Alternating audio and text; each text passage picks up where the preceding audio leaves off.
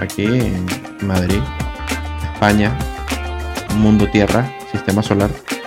Ya estamos en vivo. Comenzamos con el episodio número 2 de la temporada número 2 de Comida, Anécdotas y Comedia. Y esa voz que me acompaña que dijo sí. probando, probando, sí, sí, sí. Es una persona que a pesar de no estar vinculada completamente con lo que es la hostelería, sí tiene una conexión muy, muy, muy cercana a la hostelería, porque ella es la que vive mis momentos, mis momentos de alegría, mis momentos de, rabia, mis momentos de tristeza, eh, mis momentos no tan buenos como actualmente me estoy pasando ahorita. Es mi esposa. Bienvenida Marisol Orbegoso. Uh, uh, uh, Muchísimas gracias por la invitación, José. Estoy encantada de estar acá. Bueno, eh, para comentarles, a pesar de ser mi esposa, tuvo que coger tres líneas de metro, dos autobuses, dos aviones, eh, camellos, cola peatonal, de todo. Me tomé también las PCR respectivas para que me puedan dejar ingresar. Tengo una persona, un bouncer aquí adentro que eh, si no tienes el resultado negativo no entras. Exacto. Bueno, como les comentaba, Mari es mi esposa, tenemos ella y yo desde el 2013 saliendo, nos casamos en el 2017, nos mudamos aquí en España en el 2018 y ella, bueno, me ha conocido cuando yo estaba estudiando en, Perú, en USIL. Luego, para yo pagarme mis estudios, trabajaba en otro sector. Y una vez ya que decidimos venirnos para acá, para España, eh, viendo de que aquí, bueno, las condiciones son para el cocinero son un poco mejores que las de, las de Perú, eh, de, bueno, pude retomar mi carrera. Y durante todo ese tiempo ella me ha visto ya, visto la faceta como estudiante, ha visto la faceta como cocinero, como ayudante de cocina, como cocinero, como segundo de cocina, como jefe de cocina, como otra vez cocinera. Ahora después eh, como segundo de cocina y bueno, ahorita actualmente con una baja, eh, baja médica por razones personales. Y, bueno, eh, estamos haciendo este podcast que le hemos retomado para distraerme un poco, a retomar algo que me gustaba mucho. Y bueno, ella apoyando para contar su visión, su, su, su forma de ver las cosas, sus experiencias como una persona que, como volví a decir antes, no está vinculada directamente a la hostelería, pero es la que está ahí siempre y me ha visto en todas esas facetas. Pues sí. Pues sí, pues sí. Entonces, bueno, eh, ya tú sabes que tenemos un par de preguntas que eh, están vinculadas con tus diferentes experiencias. Eh, y la última, que es un segmento agregado que no lo teníamos en la primera temporada, es cuál es tu restaurante favorito, bien sea aquí, bien sea en Perú, no digas nombre todavía. Voy a ir pensando. Voy a ir pensando porque eh, quiero que sea sorpresa, quiero, quiero sentirme sorprendido. Oh, wow. Quiero sentirme wow, my friend. Ok. Entonces, bueno, vamos a. Vamos a dar un poquito de, de tambores. Y comenzamos con la primera, pues, la primera pregunta. Ok, perfecto.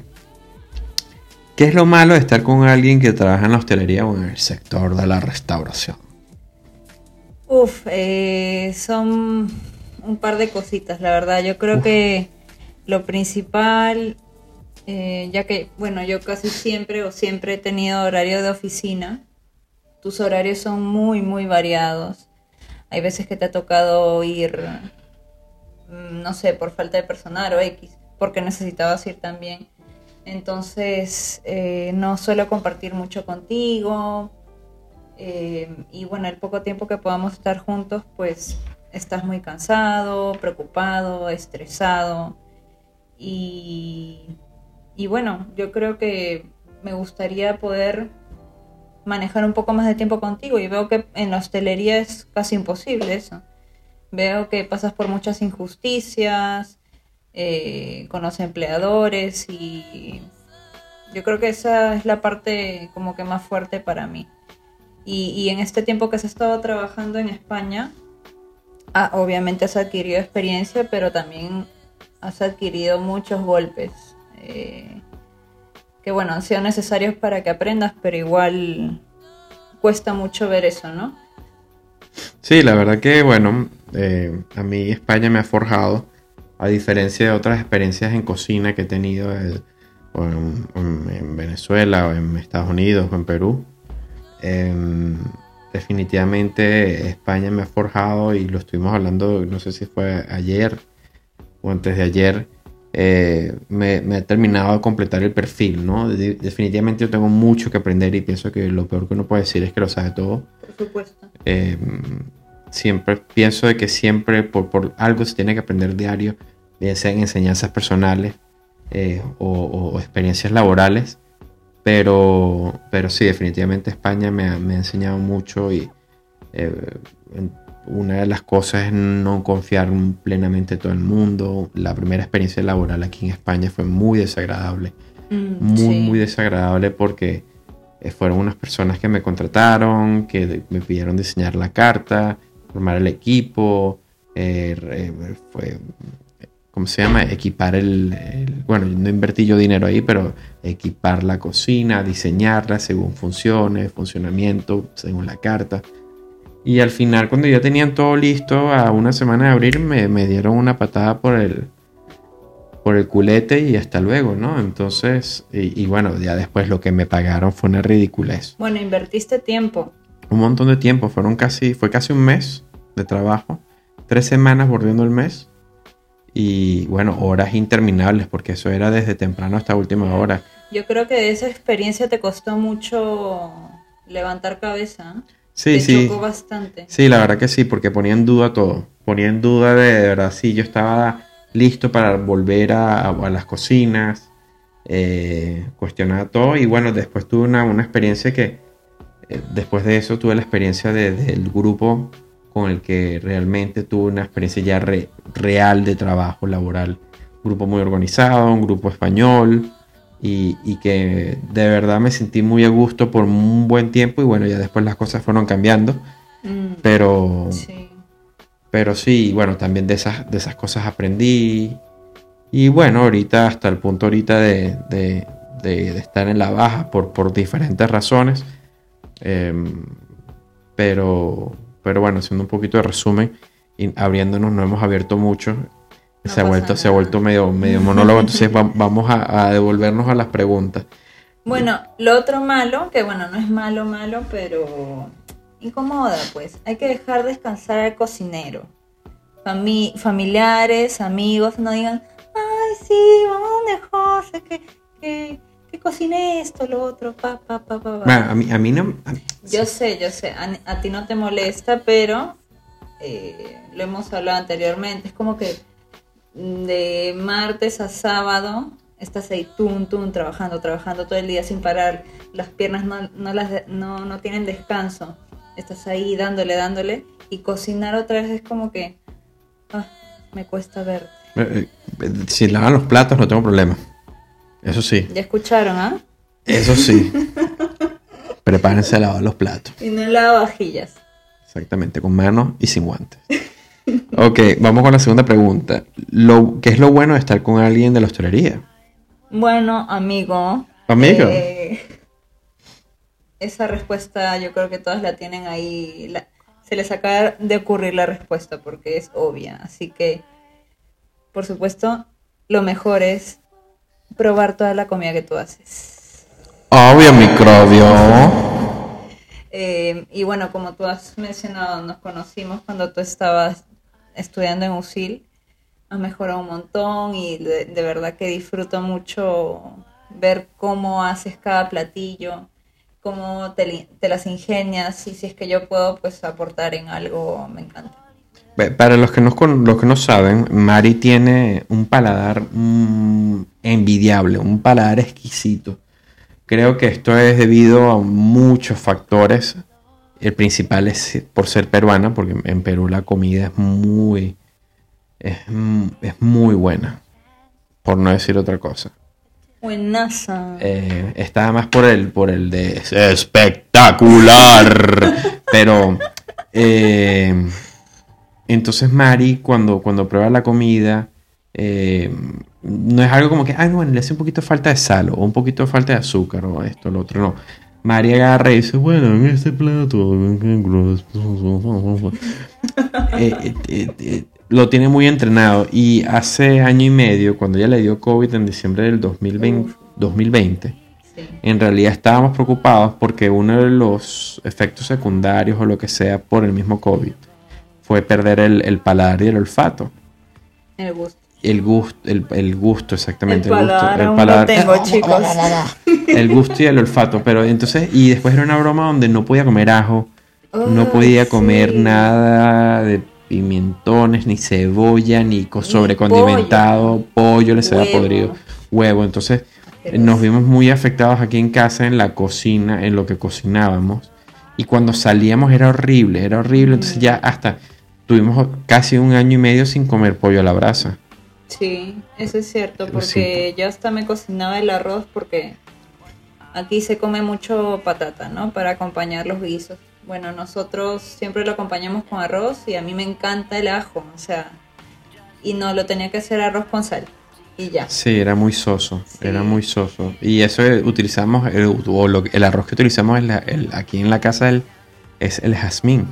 El, basmati. el basmati, perdón, el basmati y que es un arroz aromático, es, un, es uno de grano largo, es muy agradable, eh, tiene su propio sabor, pero claro, con su, su, su ajo así cortadito, sofrito, le da un sabor muy bueno.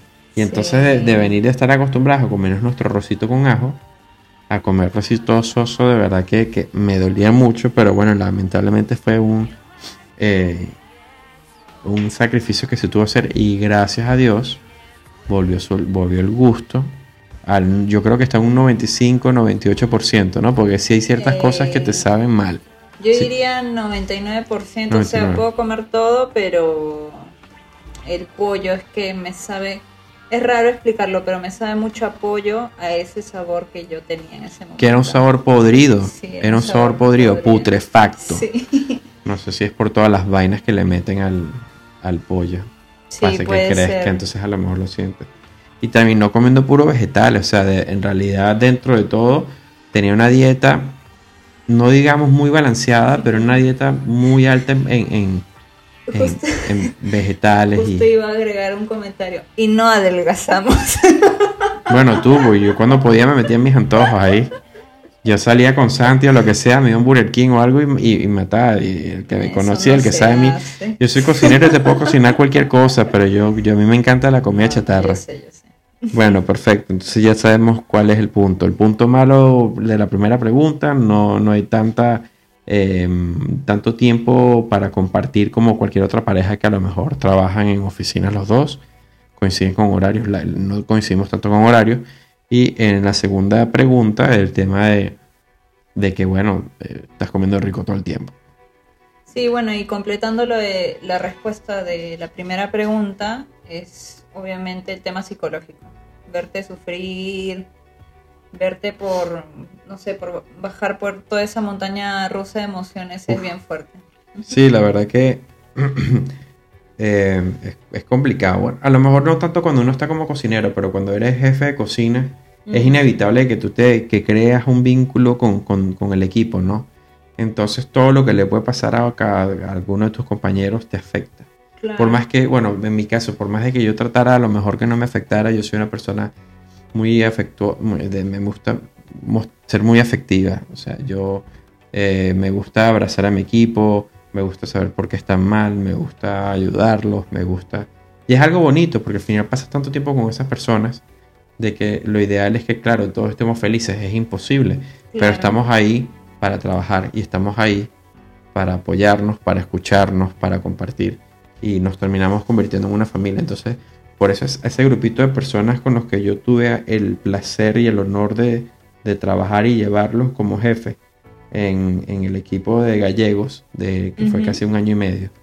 Eh, mi familia y, siempre los tendré en mi corazón.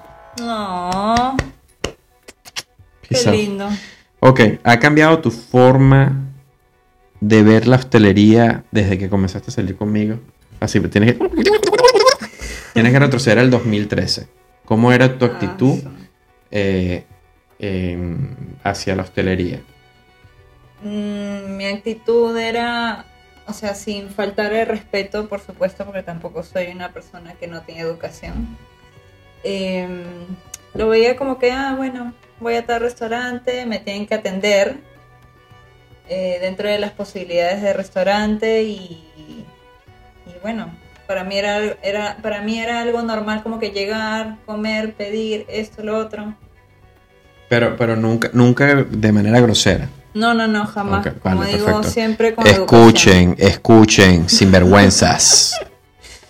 Pero ahora, por las experiencias que tú me has contado, casi siempre los clientes son malcriados, o sea, y piden cosas exageradas, no tienen consideración el trabajo detrás, tanto de cocina, los camareros, el gerente del restaurante.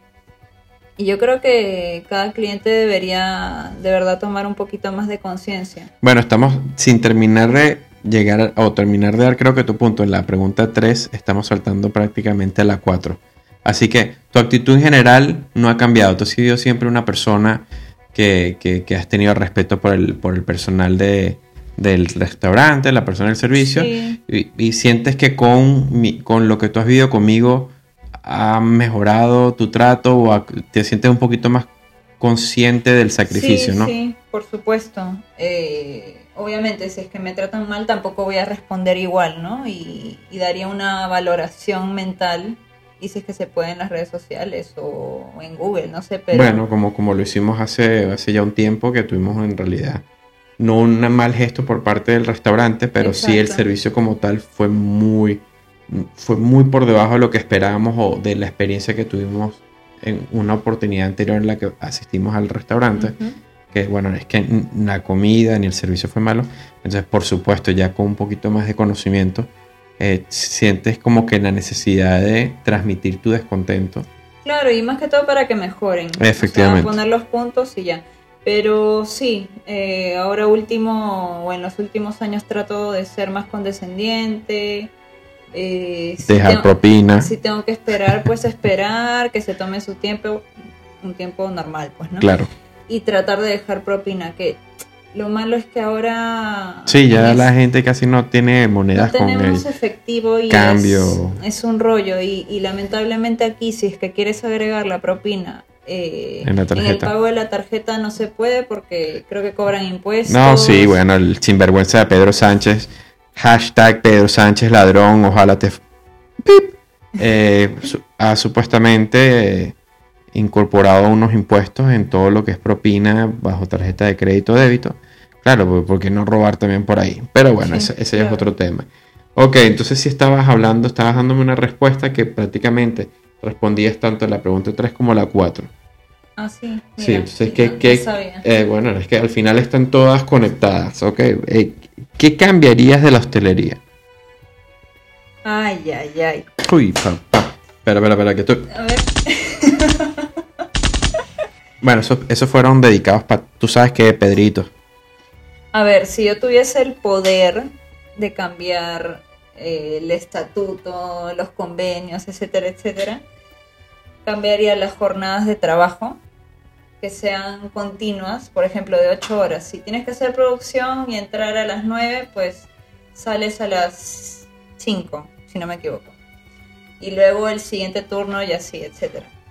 Eh, el salario que vaya acorde al, rango que, tú puedas tener, tanto de cocinero, jefe de cocina, etcétera, y que entre ellos no tengan una diferencia de 20 euros o de 50. No, porque justamente eh, los jefes de cocina, los gerentes, los encargados, tienen, como tú comentaste, un peso encima muy fuerte. Tienen que ver por cada necesidad del empleado, si es que alguno falla, tienen que responder por ello. Y eso es pues eh, días libres o momentos libres que no son disfrutados. Entonces pues yo creo que con un mejor salario el, empleado estaría más contento de hacer su trabajo y es reconocido, ¿no? Aquí, aquí, bueno, yo lamentablemente están los convenios estos que son una vergüenza y que al final, bueno, porque la empresa trabaja bajo convenio, se salva. Entonces, bueno, tú eres tal y te eh, lo explico un poquito, un resumen rápido para que la gente que desconoce, digamos, las condiciones aquí en España tenga alguna idea. Entonces, bueno, el convenio, ¿cuál es el sueldo mínimo de una persona de 40 horas, que es la, la cantidad máxima o la jornada laboral máxima por semana? Legalmente. Legalmente pero que bueno, en hostelería ya sabemos que eso casi nunca se cumple o muy raro, a menos que trabajes en un hotel, que ahí sí todo el mundo, yo no he tenido la oportunidad, pero todo el mundo que trabaja en un hotel dice que las condiciones son excelentes, pero bueno, eh, entonces bueno, el, sueldo mínimo de una persona, porque te hablan un bruto o el neto, lo que te entra, lo que no te entra, que si el IRPF, que son los impuestos, la broma. Entonces, el, el sueldo normal de una persona así, que te entra en tu cuenta, bajo convenio. Aquí en Madrid son 1.150. Es lo que prácticamente todo el mundo suele pagar. Para una persona que trabaja supuestamente 40 horas, son 5 días a la semana, 8 días al día, 8 días al día, 8 horas al día, 8 horas parada, donde a lo mejor no descansas, no tomas tu, tu media hora o tu hora, donde si comes algo tienes que estar escondido porque estás manipulando alimentos donde tienes que estar siempre corriendo, porque entonces tienes que hacer producción, elaboración, eh, mise en place, todo. Entonces, no es justo. No es justo, no es justo que una persona con, haga, ponga tanto sacrificio que, hay, que no se sabe nunca los días libres. No es que tú tengas dos días libres fijos. No. Tú una semana a lo mejor libraste un martes y un miércoles y después la próxima semana libraste un lunes y un domingo y después la que sigue a lo mejor libraste un jueves y un viernes y, y, entonces tú no te puedes proyectar, no es que tú agarres y tú digas, bueno, yo libro yo, yo, me, yo, yo trabajo el viernes hasta las 2 de la tarde, agarro mi tren de alta velocidad, me voy para Barcelona de la costa y me voy el viernes por la tarde, sábado, domingo, me regreso en la noche y estoy... Mentira. Sí, eso, eso no pasa, eso no es eh, tú has dicho, tú has mencionado dos días. Hay muchas veces que ni eso se cumple. Porque acuérdate que cuando tú eras jefe de cocina, tenías los dos días, pero en esos dos días estabas haciendo horarios, pedidos, contestando a, eh, el teléfono a empleados, a proveedores. sí, porque eso, es lo otro. Entonces a ti te contratan como jefe de cocina, pero a ti te tienen que dar horas de administración del, local. Y eso no lo toman en cuenta. Entonces tú tienes, tú eres jefe de cocina, eres encargado de partida, eres, eh, eh, eres office o, o, friga platos, tienes que hacer pedidos, tienes que hacer horarios, tienes que enviar correos, tienes que resolver cosas, tienes que actualizar fichas. Y si es que hay alguna baja. Si hay una baja tienes que cubrirla, porque al final, por supuesto, tú eres el jefe de cocina. por eso ganas 50 euros más. Yo recuerdo que una vez estábamos comiendo comida china en casa, era...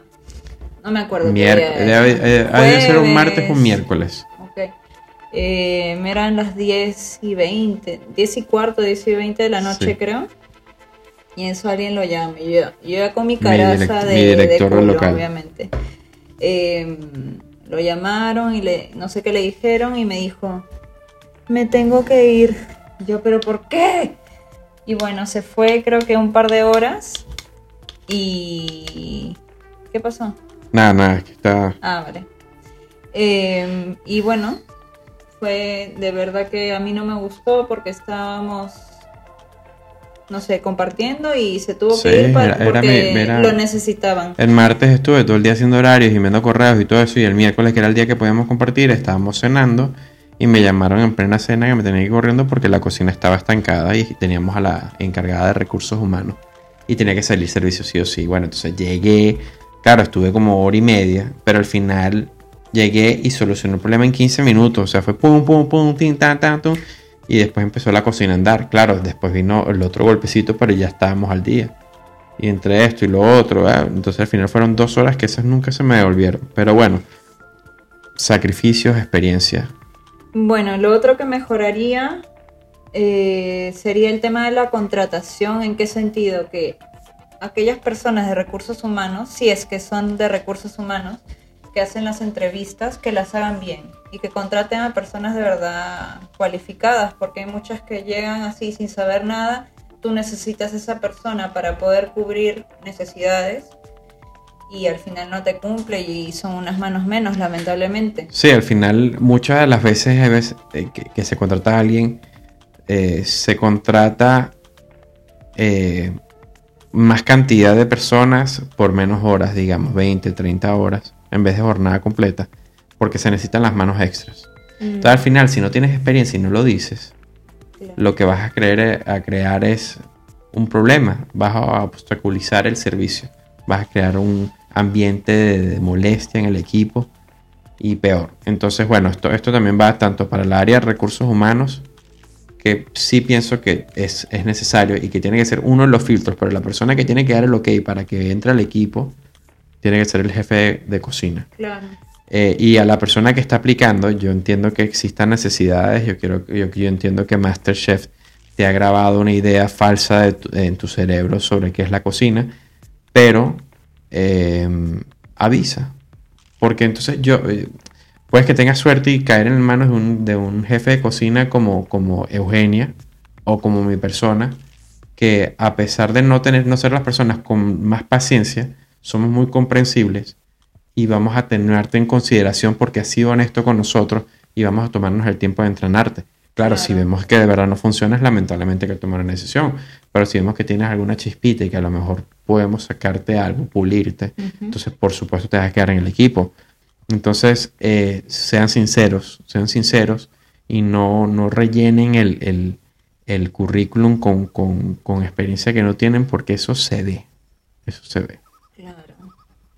Y el plus sería agregarle ventajas al, contrato, ya sea tickets restaurantes, más días de vacaciones, no lo sé. Bueno, es que eh, días de vacaciones, seguramente por convenio, son los 30 días más los 15 días festivos. Ok. Eh, después está la manutención, la manutención supone... Yo lo que mejoraría es la cantidad de manutención, hacerlo ya estándar. Pero eso es que la manutención lo cobra todo el mundo. Claro, pero bueno, entonces en base a eso, entonces, ¿qué, qué sería lo ideal? Que tú puedas tener a lo mejor 5 o 6 euros diarios para tener una buena comida. Exacto. No 70 céntimos, y quien me escuche sabe de qué lo está hablando, o no un euro 10 o un euro 20 por cabeza.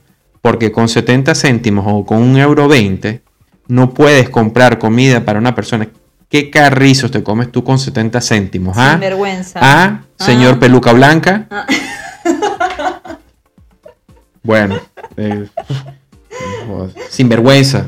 Bueno, ok, nos quedan dos preguntitas y vamos a darle un poquito porque nos queda un minuto. Bueno, vamos a pasarnos un poquito por encima, ¿no? Pero vamos a tratar de mantenerlo dentro del rango de tiempo. ¿Cuál es tu plato favorito? Y, no puede ser comida peruana, por supuesto. Ay, no, entonces... No, ya, ay, Dios mío. ¿Qué voy a hacer? No tengo opciones. No, mentira, mentira, por Dios, por supuesto. Pon eco, pon eco. Pero, Lomo saltado. Lomo saltado. A ver, ¿y por, qué te gusta el lomo saltado? Oh, Dios, por muchas cosas. A mí me encanta, para los que conocen el lomo saltado, me encanta que el arroz, cada vez que tiene un guiso, lo que sea, que esté así bañadito con el juguito, así sabroso. Ahí está todo el sabor. Entonces el plato tiene arroz, tiene un saltado de lomo, eh, cebolla, tomate, papas o patatas y la verdad que me encanta. De verdad me encanta. Me encanta para los que desconocen, que me parece muy raro que ya a esta altura, 2022, la gente no sepa qué es un lomo saltado. Lomo saltado es un plato peruano de la cocina criolla eh, que se elabora en un wok, parte de la fusión asio-asiática peruana. ¿Ok?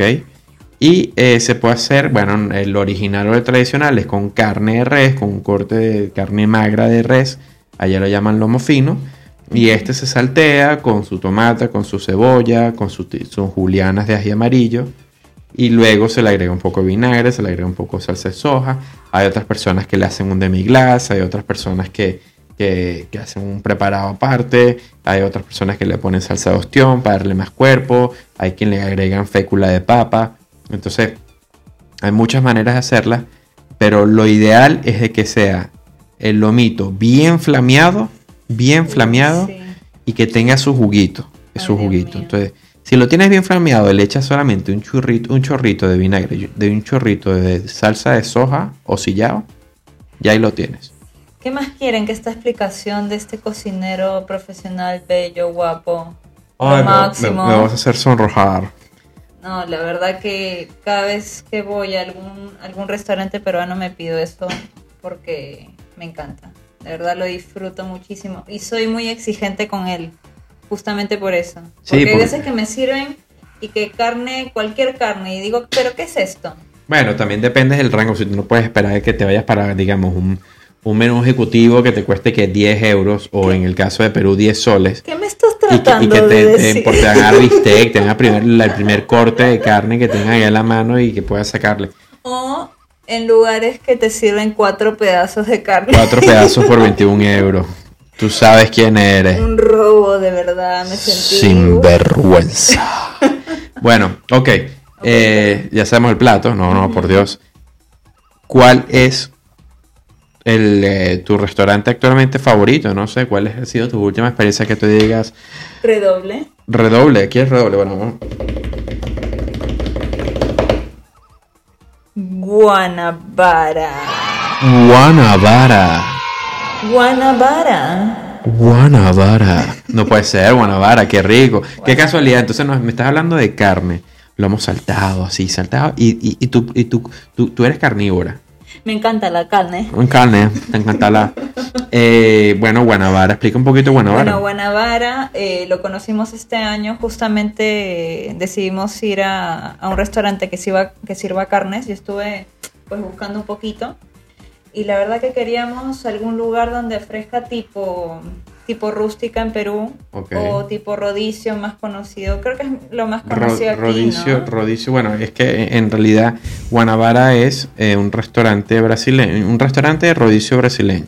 Exacto, entonces, bueno, vi muchos restaurantes donde solo te servían, obviamente tenían una carta, entonces no queríamos pagar 30, 40 euros por plato, ¿no? Así que vimos esta opción y la verdad que nos encantó, todos los pedazos de carne estaban perfectamente cocidos, las guarniciones, la atención, el lugar, el lugar me gustó un montón, es un restaurante bien grande. Sí, la verdad que sí. Eh, el- ese día que fuimos, que creo que cayó jueves, eh, había música en vivo, estaban Sí, cantando estaba bossa nova. bossa nova. O sea, de verdad. Bien, bien bonito. Sí, este es un lugar temático eh, porque te, te traslada, digamos, o sea, tú te olvidas que estás en Madrid. Sí, y más sí. en la zona en la que está, porque digamos que es una zona como que entre, entre eh, industrial y, y, y- y como que de, de vivienda. Es- un lugar medio extraño y está metido. Entonces tú lo ves de afuera y dices, uh, ¿qué es esto? Pero después entras y tú dices, wow, o sea, es un local súper amplio, muy bien decorado. La atención es muy, muy agradable. Los, lo que dice Mari, los cortes de carne, las temperaturas, los términos. O sea, ellos, ellos en, la, en la espada Mm, que te traen a la mesa tienen por, por dependiendo de la que está más cerca a la punta hasta la que se acerca a la, a la a donde tiene la mano a la Al mano izquierda sí. asa exactamente tienen diferentes términos. Como lo quieres bien pum pum te siguen cortando así tienen una barra caliente tienen una barra fría tenían sushi tienen carpachos tienen no de verdad que Feijoada. Feijoada. No, muy bien. Bueno, la piña colada está muy buena. Ah, bien Los cócteles están sabrosos. Caipiriñas también está Los bien. postres Ca- también. Sí, nos sorprendió. Pedimos una. Un, como que un. Como que un mix de Un los mix de postres, postres, que, que tenían ahí en la carta.